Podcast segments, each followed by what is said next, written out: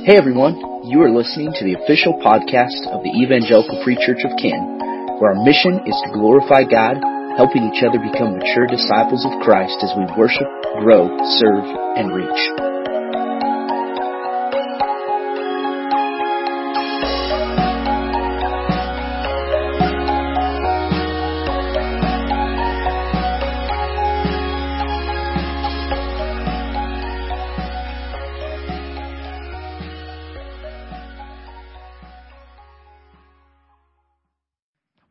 New series today. And I'm excited about this. We just finished a series on prayer, and uh, I have told a couple of people uh, that teaching series was probably one of the most personally challenging and equipping series that I've done uh, in my entire ministry career. I've never really stopped to take the time to look at what does the Bible actually say or teach us about prayer. And so uh, I'm grateful that we spent the time in there. But I want to follow up and remind you that Scripture says don't merely be hearers of the word and so deceive yourselves, but do what? Do what it says. Okay? So turn to your neighbor and say, do what it says. Alright? This is the, this is the application of this, okay? It's a lot easier to say that to go, hey, you, you, you do what it says. And then I'm like, wait, I'm not doing what it says. So this is mutual. And this is why the church exists, okay, family? Uh, this is why we need each other because, and this is where our mission statement comes in as a church to glorify God, helping each other become mature disciples of Christ as we worship, grow, serve, and reach. This is what it's all about. And today, I want to challenge you open your Bibles to Psalm 29. Psalm 29, and we're going to be in a cup, two, really two passages today. Uh, that we'll reference some others, but primarily we're going to be in Psalm 29 and uh, then Psalm 96 at the very end of our time today. And if you don't have a Bible, that's okay. There should be one in the pew in front of you. Grab that, use that. Uh, that's what it's there for.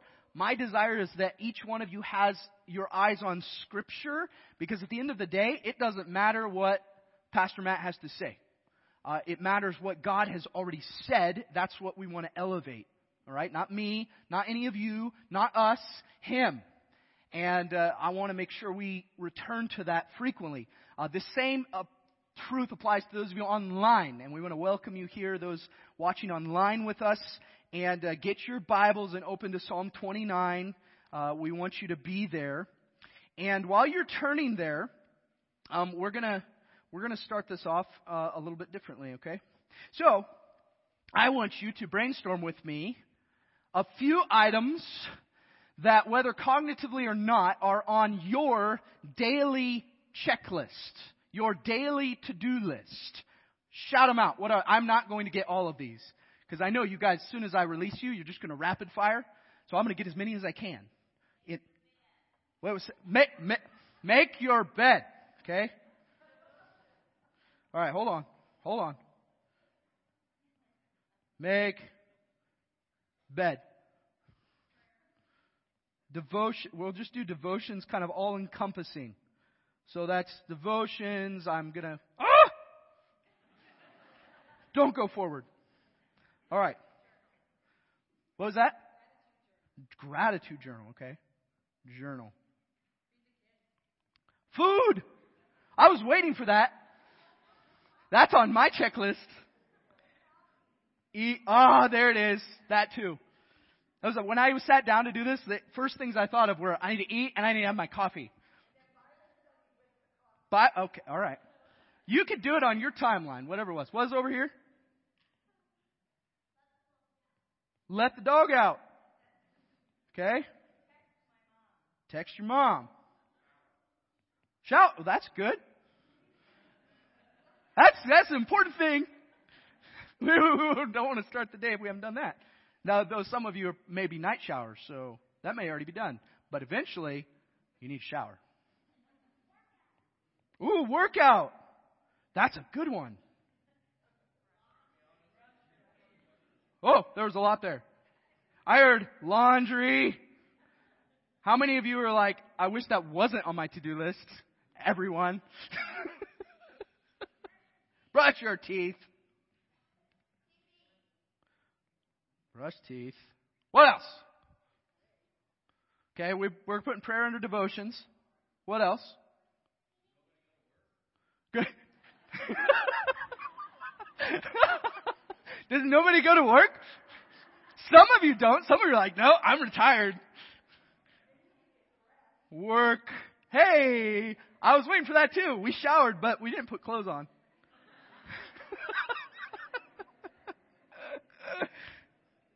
Hilarious. But this is, so here's what's interesting about this. There's some of these things that we just don't even think about are on our to-do list, right? They just, they're part of life. And we just do them, we don't really think about it. What else? Is there anything else before we feed the dog? Let dog out and feed. That's important. Wait, what was that? Make your to-do lists. Thank you. I've, yes, that's me. And every, every day I have to sit down and actually make my list of what I'm going to do for the day. But there's a lot of this I don't include on that list. Shopping. Per- perfect. Chores. All right. So we could keep going on this for a long time. All right. Clean. All right. So my, and we'll reference back to this. Here's what I want to emphasize. Every one of us whether we realize it or not, uh, whether you are a list maker like me or not, you function with a list of tasks that every day you're just going to do. Now here's what, here's what happens is your life in general as human beings becomes compartmentalized in everything. I have my home life, I have my work life, I have my church life, I have my parent life, I have my marriage life, I have, you fill in the blank. And in each one of these categories, we put a number of to-do lists. In order for me to be successful in these areas, these are the things I need to commit to doing today or this week in order to sustain what happens each day. Uh, while list making can be helpful and compartmentalizing can help us focus, there is a dangerous road that the Western church, and really the church as a whole, is tempted to walk down when it comes to in what section of our life we prioritize worship. And in fact, if we were to step back and begin to evaluate and even take a poll on what we look at and say, I'm going to check the box of worship today, it would be associated with a specific action, usually on a specific day of the week, which is why all of you are sitting here right now. And we check that box on our weekly to do list, and we go about the next day and the rest of the week, potentially not thinking about worship again. And this is largely even increased because of the language we use. And it's not that it's wrong language, but it is language that has caused us to compartmentalize things like worship in a way that maybe distracts from what it's actually meant to be. When we say we want to step into worship now, we may inadvertently make worship about music. When we say let's gather and worship, we may mistakenly view worship as something that only happens when I am with other people. When we call this building the house of worship, we may mistakenly view this facility as the only place that worship can happen. And my desire in this teaching series is for us to look at what does the Bible actually teach us about what worship is and how it should pri- be a priority in all of life. And so the beginning challenge that I want you to wrestle with is taking a list like this and asking the question, how do I make every single one of these things an act of worship? How do I do it? And the main idea of this series is this. When we see God for who he reveals himself to be, all of life becomes worship. When we see God for who he has revealed himself to be, all of life becomes worship. Now, I want to come to Psalm 29, and this is where I want us to sit. I want to read verses 1 and 2, which is really our focal point this morning. And then I'm going to pray that uh, God would use this series as another opportunity to just rethink the culture of who we are as the church and step into this with our eyes fixed on Him, desiring that what we define as worship would become what He has called us to do and to be. Psalm 29, verse 1, it says, Ascribe to the Lord, O heavenly beings Ascribe to the Lord glory and strength. Ascribe to the Lord the glory due his name. Worship the Lord in the splendor of his holiness. Father, as we look at just even two verses in this, God, may you challenge our hearts. God, we ask for you to reveal in us the ways in which we taint that which should be focused solely upon you. Father, open our eyes to see how we as the church corporately can be a people who are not Sunday check a box followers of Jesus, but who are faithfully devoted to worshiping you for all of that, all of who you are. God, I pray for those here today who may not even have a grasp on who you are. That you would reveal yourself so evidently through your word and through the fellowship of believers here that they would recognize their desperate need to depend upon you. In all of this, God, we celebrate the ability we have to worship you through what Christ has done for us. That we have a confidence rooted in who Jesus is and what he has done. We pray this all through him, our Savior. Amen. Ascribe to the Lord. This statement's repeated multiple times in the first two verses. And as I've told you before, family, when we see something in Scripture repeated, we need to take note of this. It means this is important. And we also need to understand that the Psalms were songs. These were songs written in worship, out of worship, and would have been played and sung corporately together, but would have also been sung individually as people went about their days. They would have learned these regularly. So if you can imagine a group of people singing in chorus together, ascribe to the Lord, O heavenly beings, ascribe to the Lord glory and strength, ascribe to the Lord the glory due his name. Worship the Lord in the splendor of his holiness. Uh, we get a small glimpse of this, how the Psalms may have sounded when we engage together corporately in singing. But one of the things I just want to eliminate right off the top is this assumption that worship implies singing. Worship is more than singing. And some of you listening to this are going, Oh, praise Jesus, because I cannot sing. It's a good thing, okay? God hasn't called everyone in the church to be people who feel like they can sing well. And think about that for a minute. Have you ever thought that if worship is about singing, then what do you do with the person who feels like they can't sing or they don't like to sing? Does that mean they can't worship? No. Absolutely not. What is worship? The first thing we really see here is that worship is rooted in what we ascribe to God. As some of you may be going, oh, what, is the, what does ascribe even mean? And simply put, ascribe means to, uh, to refer to a supposed cause, a source, or an author.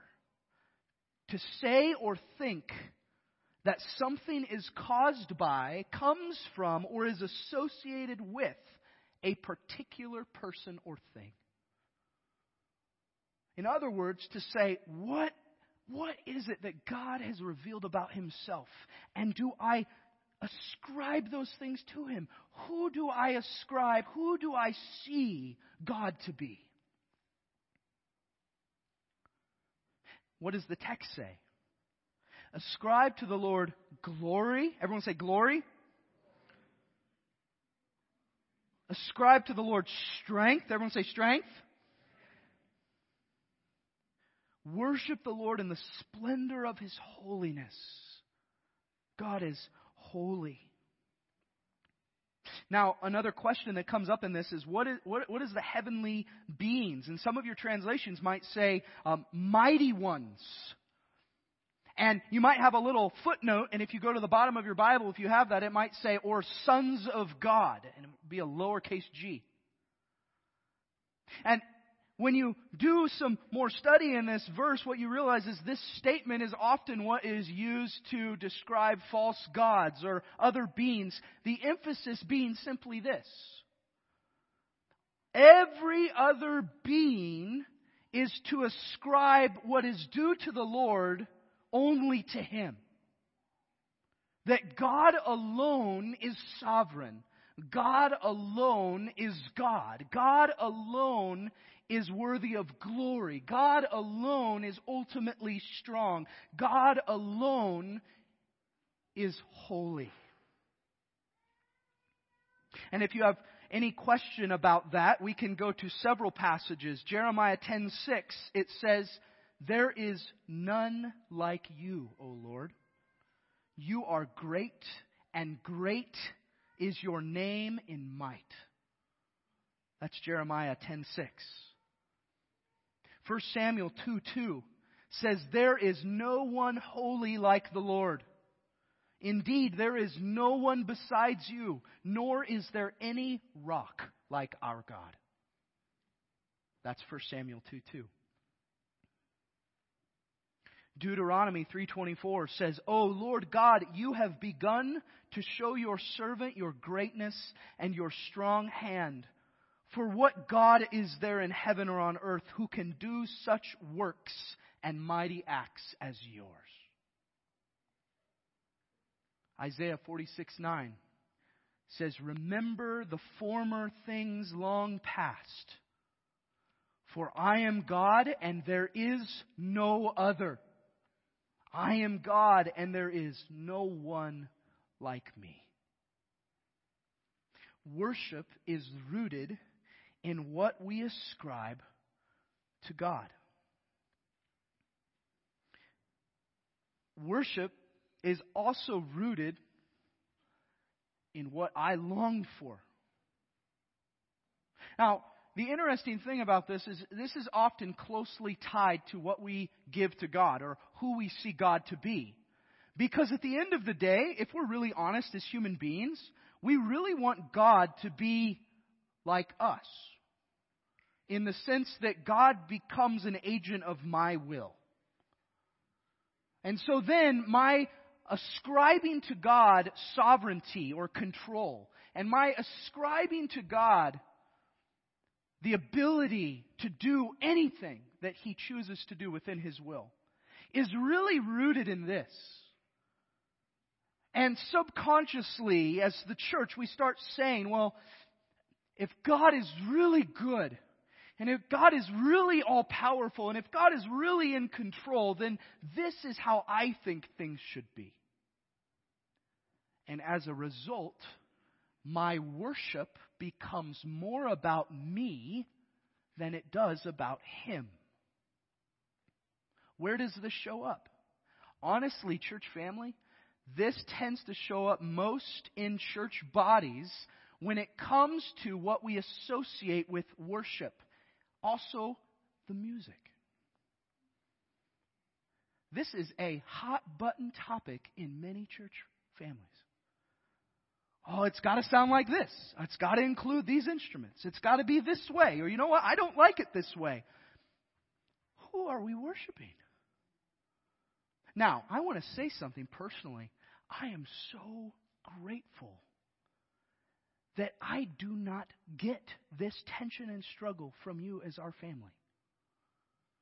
Now, I recognize there's probably been times in the past that has happened. I've had good conversations with people about this. So I'm grateful for that. I don't want you to think that in some way I'm coming down on you guys. But what I want us to recognize is that when we make worship about what we long for, and what we long for is completely different than what God has said is true, then you, you have a brewing pot for conflict and tension. And in the process, you fail to worship God. So worship, true biblical worship, is rooted in who I see God as. But it's also rooted in what I long for personally. What do, I, what, do I, what do I aspire to? Do I really hunger? Do I really desire who God is? And not the God I want him to be. Do I really desire who God has said he is? Do I really desire relationship with the God who's revealed in all creation? The God who is over all of the universe, not just our country, not just our planet, not just our galaxy, not just the whole universe. And if you ever want to feel infinitesimally small, you should go do some study at just how big we think the, the, the universe is. It will blow your mind. Because it does. You know what? Amazes me every time I pull up one of those models where you just keep zooming out and zooming out and zooming out. It takes no time at all for Earth to become invisible. No time at all. And you and I are tiny in the midst of our Earth. Think about that. God, God created all of this. And He holds it all together. Now, you want a quick way to reset who we see God to be? and a quick way to kind of just completely wander away or, or, or discard what we, what we think should be, like that we want to control, it's really, when you start thinking about it, it's laughable, isn't it? That we would, we would think that somehow we know what's best. That somehow we, we know what, who God should be and what He should do. And somehow we, we know that we can identify what is really right and what is really true. My goodness. Our heads are so big, and yet, I just have to think in the midst of that, what can we ascribe to God when we recognize our own selfishness and our own sinfulness? Goodness, we can, we can ascribe mercy to Him. We can ascribe grace to Him we can ascribe gentleness to him. Why? Because I see who I am and I see who he is. I am nothing.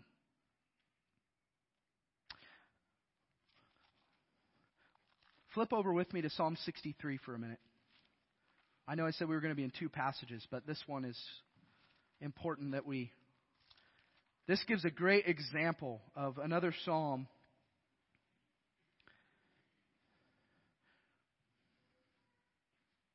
In, uh, in high school, uh, our youth group, uh, we did a what's called the 30 hour famine once. Has anyone heard of that? You heard of that before?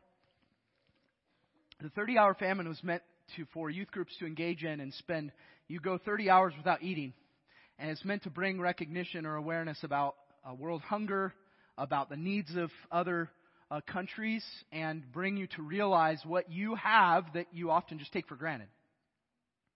And if you've ever done an extended fast of any kind, and this was really kind of my first exposure to this as a high school student, and uh, as a high school student, it was it was interesting, just because they're they lacked some maturity to really understand this. But as I look back, I, I see so many connection points here. When you have gone a long time without food, what are you thinking about? Food right? Some of you are like, Matt, it's 11:30. I'm thinking about food now.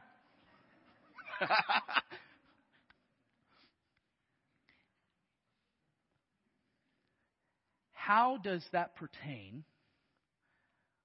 to our longing for God? So often we are spiritually starved or famished or spiritually dehydrated. And yet, we continue to try to satisfy those longings with earthly things that just don't cut it.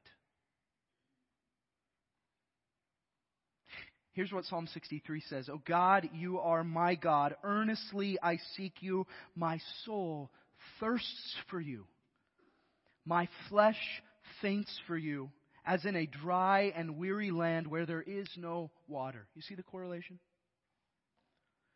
So I have looked upon you in the sanctuary, beholding your power and glory. Because your steadfast love is better than life, my lips will praise you. So I will bless you as long as I live. In your name I will lift up my hands. My soul will be satisfied as with fat and rich food, and my mouth will praise you with joyful lips when I remember you upon my bed and meditate on you in the watches of the night. For you have been my help, and in the shadow of your wings I will sing for joy. My soul clings to you.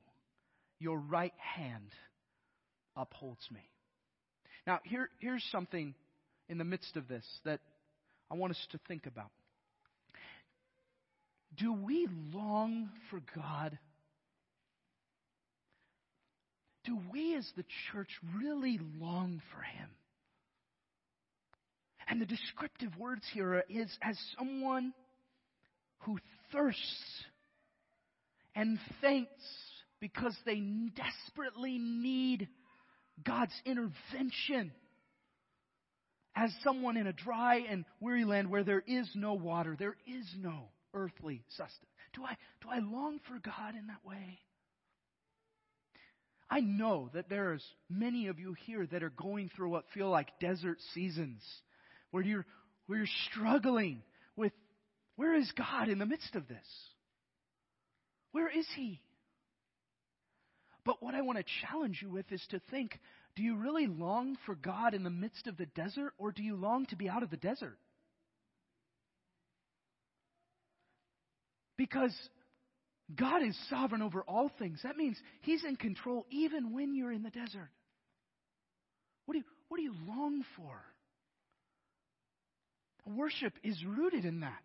Your ability to worship, truthfully worship, is rooted in the deepest desires of who you are. Do you, do you hunger for Him? Do you long for Him? Do you thirst for Him? Do you even realize you need Him?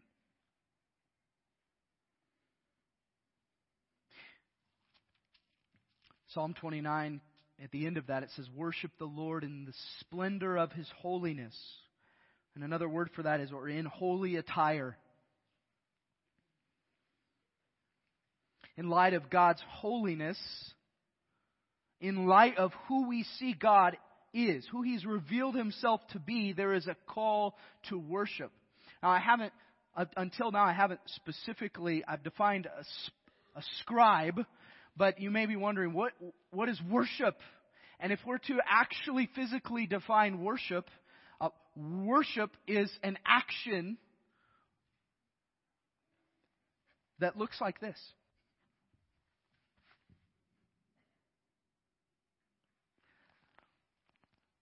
To worship is to bow down. And in fact, if you were to go through and you were to look at the uses of the word worship, you would see some interchange between its use as worship and its use as bow down. To worship is literally to bow yourself before another.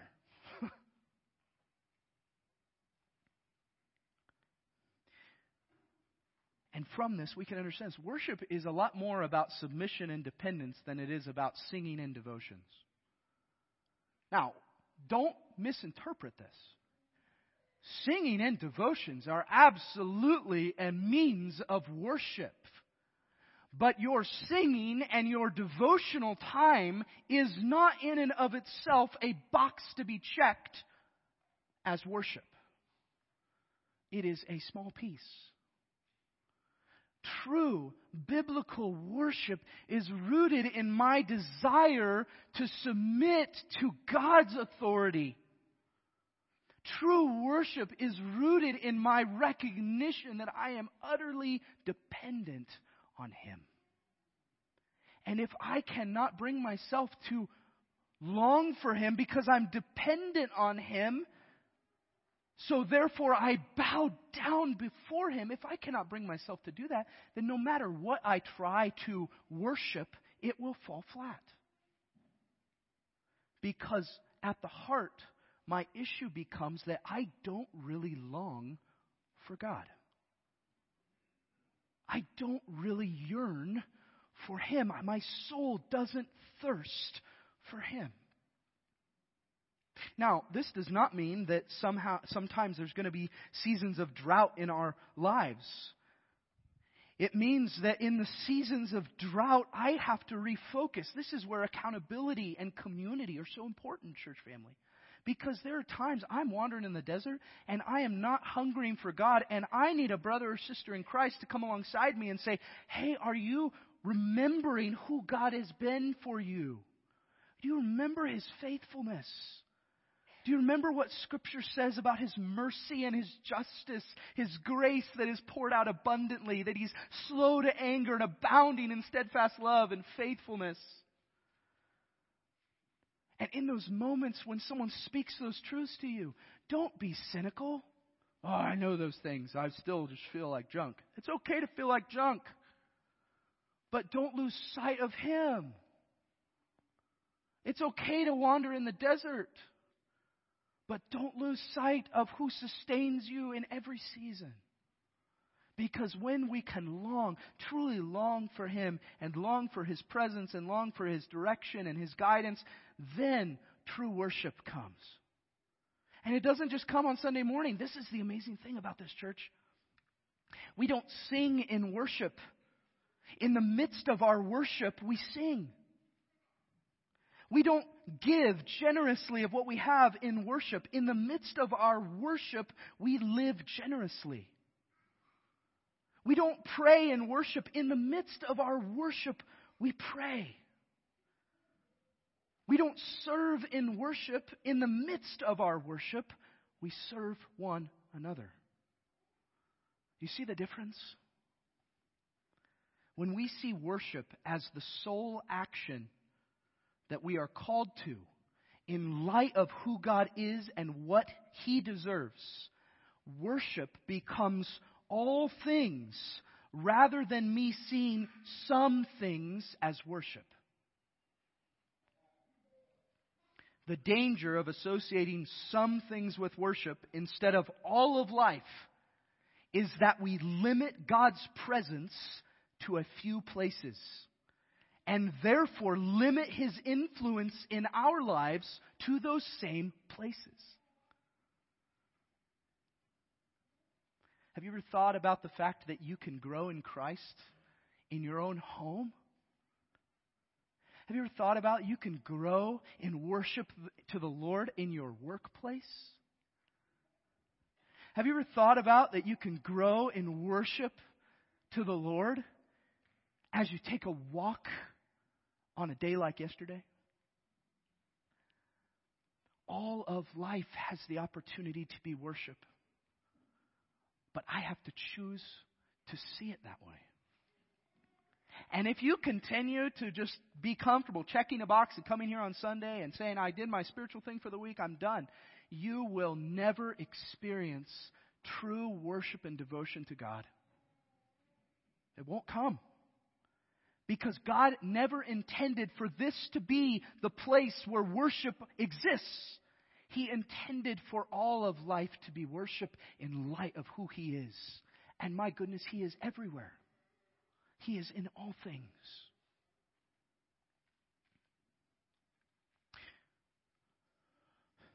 In Matthew 15, Jesus criticized the Pharisees because he said, This people honors me with their lips, but their heart is far from me. In vain do they worship me, teaching as doctrines the commandments of men. The Pharisees were the most religious people around, and yet in the midst of that, they failed. They, they literally worshiped God in vain. Think about it. You, you can worship the Lord and it be completely pointless. You can waste your time going through the motions, and it means nothing. And he said, Their heart is far from me. The contrast to this is actually in John chapter 4. It says, But the hour is coming and is now here when the true worshipers will worship the Father in spirit and in truth. For the Father is seeking such people to worship Him. God is spirit, and those who worship Him must worship in spirit and in truth. This was Jesus' conversation with the woman at the well. And it's that you're not just to worship externally, but there's to be an internal dynamic to my worship. What does that look like? It looks like a heart committed to who God is. When we see God for who He reveals Himself to be, all of life becomes worship. So, how do we apply this? I just want to give you three things to be challenged with and think about this week. Number one, seek to ascribe to God what He is due. How do I do that? Read your Bible. And I'll be more specific. Read the Old Testament, church. God gave us the whole counsel of His Word for a reason. Read the Old Testament and you will see aspects of who God is that you won't see in other places. Seek to give to God or ascribe to Him what He is due. As Psalm 29 would say, glory and strength, holiness. There's so much more. Make a list. Secondly, identify how you have defined worship and then redefine it biblically. We're going to do that a little bit together over the next few weeks. But I want you to be able to write down how have you defined worship? What is, what is that, how, how has that looked in, in the past? And then ask the question, how has God said that should look? Lastly, steward each part of your life in worship to God. So this ultimately takes us back, right? It's gone. It's okay. But I want you to think about that. That daily checklist that we came up with. How can I make every part of my day worship to the Lord? This goes in tangent right along with what we talked about at the end of last week. How do we pray without ceasing? This, this correlates. These two tie together perfectly.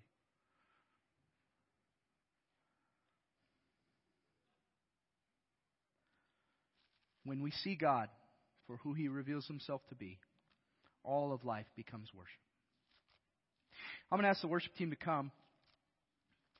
And we're going to sing in a minute. We're going to, we're going to sing a song, 10,000 Reasons. Um, but before we do that, turn to Psalm 96. Psalm 96.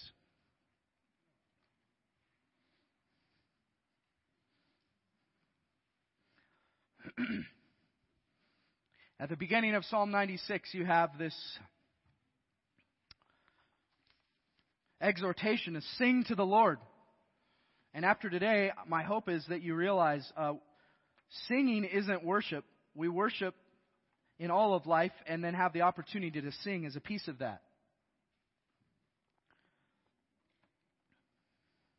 And I would just challenge you when you're questioning what worship should look like, reference Psalm 96. It says, Oh, sing to the Lord a new song.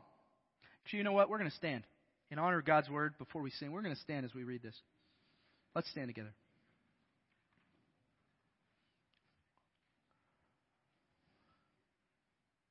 Oh, sing to the Lord a new song.